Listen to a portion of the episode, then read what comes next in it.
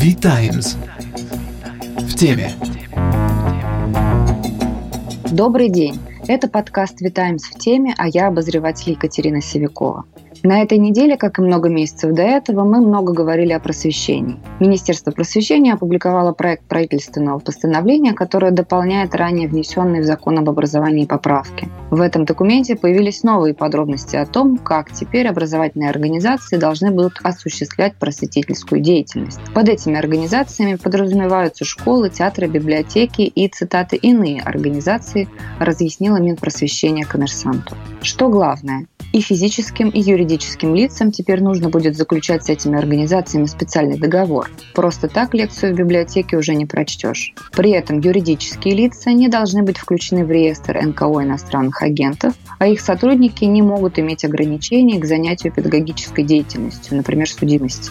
А физические лица, среди которых и индивидуальные предприниматели, должны в том числе иметь двухлетний опыт простительской работы. А сегодня, во время записи нашего подкаста, это же постановление обсудили в Общественной палате. Говорили о том, на кого будут распространяться требования правительства. Только на тех, кто будет непосредственно взаимодействовать с организациями образования, науки и культуры, или на всех, кто ведет какую-либо деятельность, подпадающую под определение просветительской, в том числе в интернете. Обсудим это и мы, Повлияют ли новые ограничения только на тех, кто занимается просвещением, или на самом деле на всех нас? Как теперь заниматься просветительской деятельностью, поговорим с нашими гостями. Куратором культурных программ и членом правления общества «Мемориал» Александрой Поливановой, профессором Свободного университета Гасаном Гусейновым и методистом и преподавателем МОЗ Creative Camp, индивидуальным предпринимателем Михаилом Герасимовым.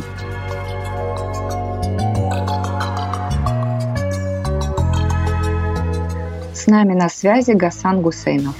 Скажите, пожалуйста, как, на ваш взгляд, новые законодательные ограничения простительской деятельности повлияют на качество российской публичной сферы? Я думаю, что российская публичная сфера в результате этой законодательной инициативы ухудшится еще значительнее.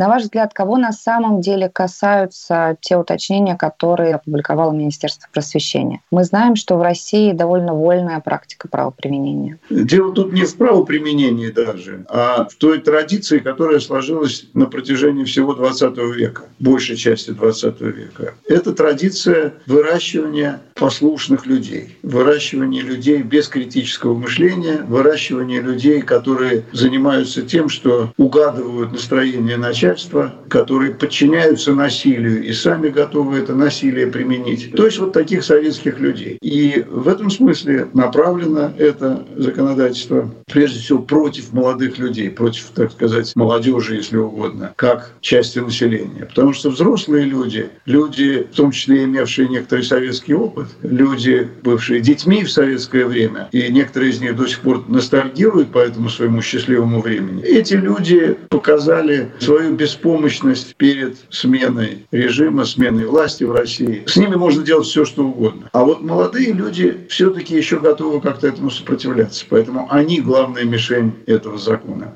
Как вам кажется, как эти ограничения, все новые, отразятся на вас лично и как они могут повлиять на работу свободного университета? Вы знаете, вот сейчас новая ситуация, потому что Свободный университет принципиально транснациональная институция, это не какое-то привязанное к одной стране и даже к одному языку, хотя главный язык преподавания у нас русский, учебное заведение. И поэтому пока мы не знаем, чем все это кончится, потому что все-таки интернет относительно свободная среда, но законодатели же пришли и туда. За высказывание в соцсетях людей увольняют с работы, что будет дальше непонятно. Вернее, вернее, понятно, что можно управлять этим процессом, запрещать студентам выходить на какие-то сайты, следить за ними. Поэтому то, что сейчас происходит, это потрясающая совершенно картина, когда искусственный интеллект поставлен на службу примитивным полицейским силам. Да, они определяют лица людей, которые выходят на демонстрации автоматически, а потом приходят к ним с полицейским нарядом и начинают учить жизни. Понятно, что все преподающие в свободном университете и все студенты студенты свободного университета рискуют сейчас, но чем конкретно они рискуют, мы узнаем в ближайшем будущем.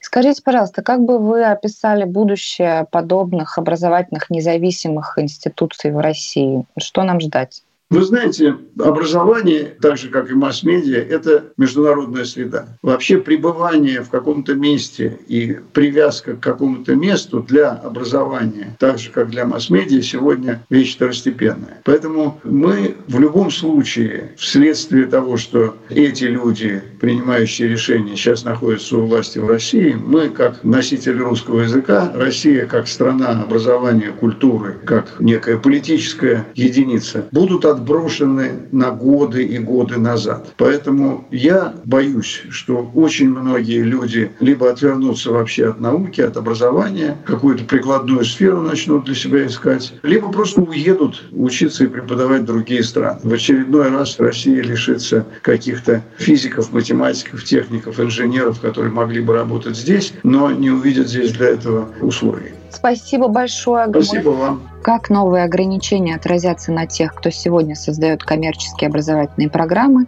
анализирует Михаил Герасимов, методист и преподаватель Most Creative Camp и индивидуальный предприниматель. Михаил, добрый день. Добрый день. Вы проводите образовательные программы для крупного бизнеса. Обсуждали ли вы уже с партнерами, как теперь после того, как было опубликовано постановление Минпросвещения, как они теперь планируют делать проекты с преподавателями физическими лицами? Здесь есть такая тонкость, что крупный бизнес, как я себе представляю работу с ним по своему опыту, не так часто работает с физиками, потому что, чтобы попасть в какой-нибудь большой корпоративный университет, тебе сначала нужно попасть в пул поставщиков образовательных услуг, либо, может быть, они теперь будут называться и просветительскими услугами тоже, и ты туда заходишь через службу безопасности, скорее как юрлицо или как представитель от юрлица. Поэтому с физиками напрямую мало кто работает, и, наверное, это какие-то специфические случаи, когда есть какой какой-нибудь лектор, профессор, которого приглашают на единичную активность, и с ним, наверное, будет какой-то особый порядок договоренности. Поэтому в целом крупный бизнес сейчас не рефлексирует этот закон. Я вижу только какие-то единичные всполохи переживаний, но на переговорах это никак пока не отражается, и на каких-то длительных двухлетних, трехлетних контрактах, которые, может быть, нужно будет теперь переписывать, пока их никто не трогает, все замерли и ждут, что же будет дальше. На вас лично постановлением налагает дополнительные ограничения. Физическим лицам, индивидуальным предпринимателям в их числе, вообще, похоже, теперь нужно будет соответствовать требованиям, которые раньше предъявлялись только к педагогическим работникам. Как вам это? Повлияет ли это каким-то образом на вашу работу? Это хороший вопрос, и здесь нужно, наверное, как-то обозначить рамку того, чем занимаются люди, преподающие в бизнесе, и вообще откуда эти люди. В чем здесь, опять-таки, тонкость? Мы преподаем и для разных, не знаю, больших компаний, и в том числе в вузах. И где-то мы идем как преподаватели классические, когда нам нужно предоставлять справки об отсутствии судимости, какие-то документы о повышении квалификации о том, что мы имеем право преподавать. А где-то нас зовут просто как экспертов в своей области, области, и там вообще совершенно все по-разному происходит. И в этом смысле многие люди, кто преподают, они уже привыкли выступать и как классические преподаватели, и как эксперты от какой-то сферы, которую они представляют. Здесь в другом тонкость есть. И даже не тонкость, а сложность. Этот закон сейчас, или этот законопроект, он, скорее всего, приведет к уменьшению вообще активностей образовательных, просветительских, потому что у него есть три таких главных больших вопроса, которые возникают. Первое, он сейчас неопределенный, он дорабатывается. И история про то, что он сейчас распространяется только на учреждения культуры, образования, науки и так далее, эта вещь может поменяться. И из-за этого те, кто является конечным правоприменителем закона, директора библиотек, где, например, я тоже преподаю для представителей образования, они теперь с большей вероятностью будут от менять на всякий случай. Мало ли мы там что-нибудь скажем, тем более где-нибудь в регионах, у них есть соблазн теперь просто не проводить определенные мероприятия. Этот закон, с одной стороны, не определен, с другой стороны, он дополняем и расширяем в будущем, да, и, может быть, он захватит сферы не только библиотек, школ и вузов, и в этом смысле тоже наша будущая просветительская активность, она ограничена. И еще есть тонкий момент, тоже сегодня буквально с утра слушал обсуждение очередной этого закона, там есть пункты, которые непонятно как толковать, потому что вроде как мы не можем преподавать в библиотеках, но при этом форма, в которой наша просветительская деятельность может быть представлена, она распространяется на интернет. А интернет — это уже все. И поэтому сейчас, несмотря на то, что его уточнили, он все еще не уточнен. И это все создает просто сомнения, вопросы, которые в конечном счете статистически снижают вероятность того, что нас куда-то позовут преподавать. Поэтому я думаю, что немножко зауживается наша будущая активность. Ну и настоящая тоже. Да, я как раз хотела спросить вообще все, что происходит. Как вы обсуждаете это, о чем вы говорите, как вы это анализируете с коллегами по простительской деятельности, по образовательным проектам? Мы с коллегами делимся на несколько типов, на три типа реакции. Первый тип — это равнодушно наблюдающие люди. Часто это люди, которые давно уже в бизнесе. Они прошли через большое количество проверок, препон, бюрократических процедур, и в целом им уже ничего не страшно. Люди, которые преподают для бизнеса, часто сами им занимаются, и они морально готовы ко всему, как мне кажется, и какого-то особого переживания у них нет. Как и у меня тоже нет. Я думаю, что в любом случае, хоть я прогнозирую снижение активности, области, но я уверен, что что-нибудь мы допридумаем. Второй тип просветителей э, я бы назвал людьми, которые в ужасе замерли, их парализует вот эта вся активность, потенциально запрещенная в будущем. Это люди, наверное, основная деятельность которых связана с просвещением в более чистом его виде, как раз работники школ, дополнительного образования, принимающие формы просвещения, люди, которые занимаются благотворительными проектами, лекциями в школах, люди, которые связаны с НКО. Там, конечно, конечно, многие люди просто боятся, что будет перекрыт их основной источник работы, которой они занимаются безвозмездно часто. И в этом смысле здесь тихий ужас, переживания и отчасти трагические сообщения, посты в Фейсбуке и так далее. И третий тип, самый видимый, это решительно возмущенные люди. Это люди, которые, как отчасти и я, но в большей степени, чем я, много пишут, анализируют, объединяют вокруг себя людей и, соответственно, пытаются противостоять системно вот этому процессу. Я не уверен, что успешно, но мы должны делать все, что мы можем делать, чтобы у нас не было вопросов к себе. Мне кажется, какая-то такая должна быть логика, и как раз люди решительно возмущенные, в большей степени они представляют академическую среду, в моем кругу, по крайней мере. Мы вместе пытаемся заниматься просвещением относительно закона закона о просвещении. Спасибо огромное. Спасибо большое. Как общественные и образовательные институции будут работать в новых условиях, нам рассказала Александра Поливанова, куратор культурных программ и член правления общества «Мемориал». Александра, добрый день. Здравствуйте. Как в мемориале восприняли текст постановления? Что оно значит для вас?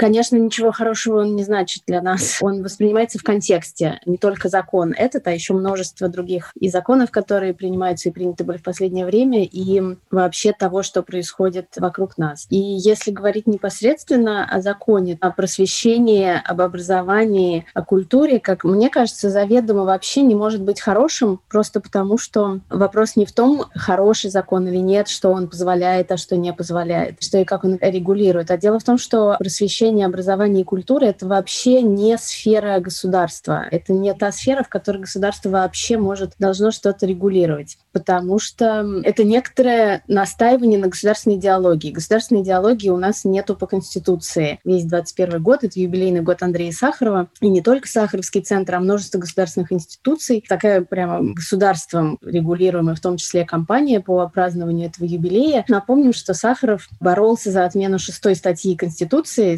советской о руководящей роли партии, таким образом о доминировании некоторой идеологии. И э, у нас нету в Конституции никакой шестой статьи о руководящей роли партии, и таким образом вот именно это пытается сделать этот закон. Тут мемориал оказывается в странном положении. Мемориал — это общественная организация, и наш архив, наш музей и большая часть наших данных — это общественное достояние, общественное наследие, это память общества, материальные формы, объекты которой фондообразователи, люди, которые ее несли нам в мемориал, это не архив органов НКВД, это не государственный архив, это не архив ведомства ФСБ или МВД, это не архив городской или еще какой-нибудь, а это именно общественный архив. Он весь сформирован из того, что нам принесли люди. Из этого сформированы разделы нашего архива, архив истории ГУЛАГа, архив истории диссидентов, остарбайтеров, архив такого проекта «Школьный конкурс», который собирал со всей страны школьников, которые делали исследования и собирали материалы о своих родственниках, о своих деревнях. Это не наша личная штука, которую мы там откуда-то взяли, а это мы просто оператор, и нам его делегировали. И раз люди решили не оставлять эти предметы, эти архивы у себя дома, а они решили их сдать в некоторое общественное, публичное пространство, то они имели в виду, что пускай эти материалы работают, мы хотим, чтобы вот эти наши материалы так или иначе работали, мы хотим, чтобы мемориал делал общественную деятельность, музейную деятельность, чтобы это был музей, выставки, исследования, книги, презентация книг, работа с этими материалами, чтобы они становились видными, известными, понятными большему количеству людей. Такова воля тех, кто это все сделал. И таким образом вот эти сотни тысяч архивных документов и там десятки тысяч музейных, это не наше, а это общество. А государство вот этим законом, запрещая, ограничивая нашу деятельность или даже запрещая ее, оно идет не против лично мемориала и 50 человек, которые работают в мемориале, хотя и против нас, конечно, тоже, а оно идет против воли общества, совершает преступление против общества и против общественной памяти, которая просто сконцентрировалась э, в наших руках. Еще важно сказать, что закон отвратительный и с точки зрения нравственности, ценности, он противоречит ценностям даже задекларированным в Конституции по существу, но и просто по форме. Очень многие эти законы, как и закон об НКО, иностранных агентах, как и вот этот вот, он сформулирован таким образом, что будь ты юрист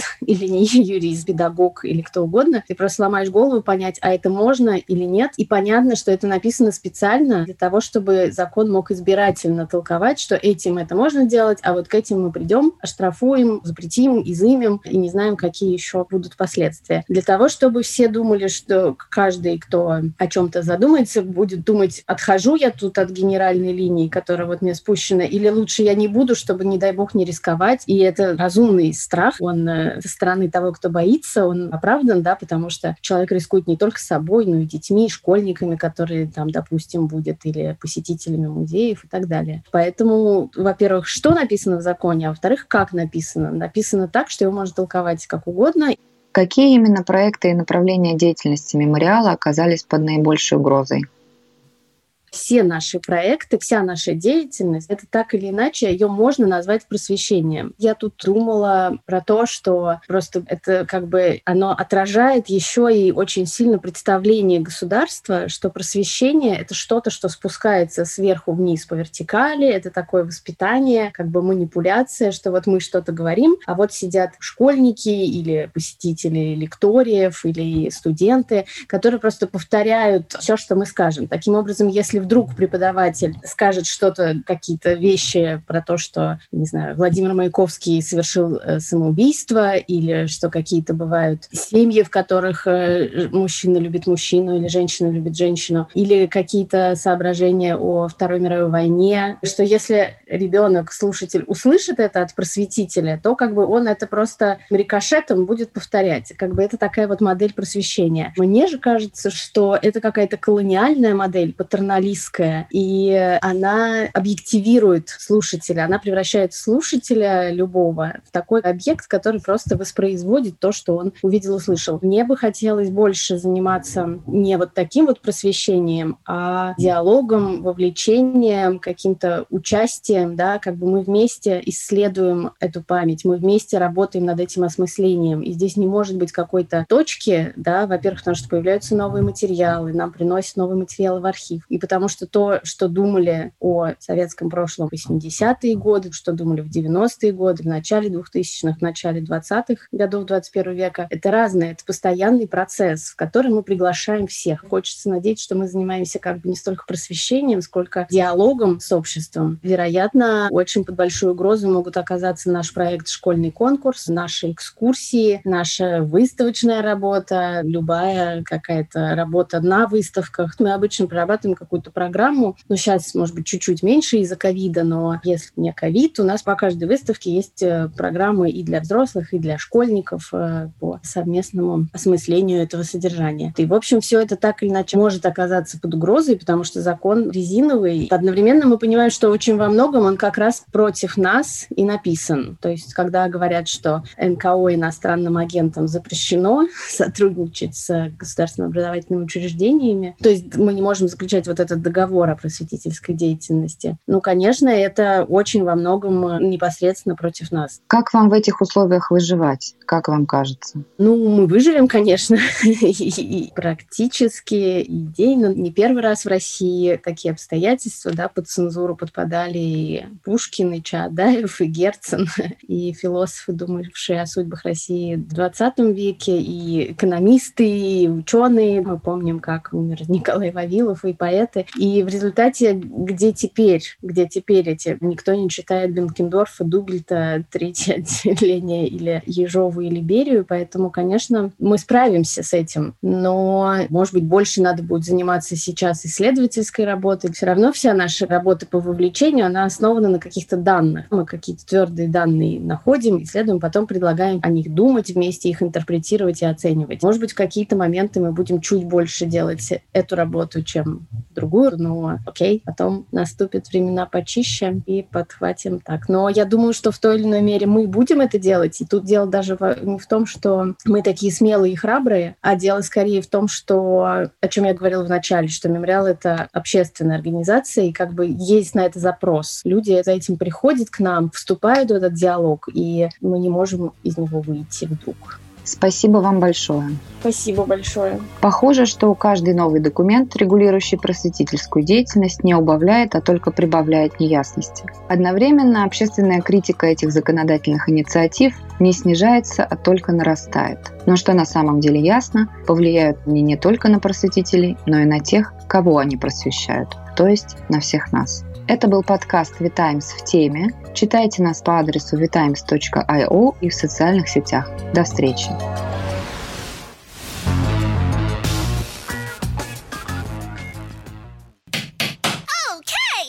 Сделано в CM Records. cmrecords.ru. Любая озвучка.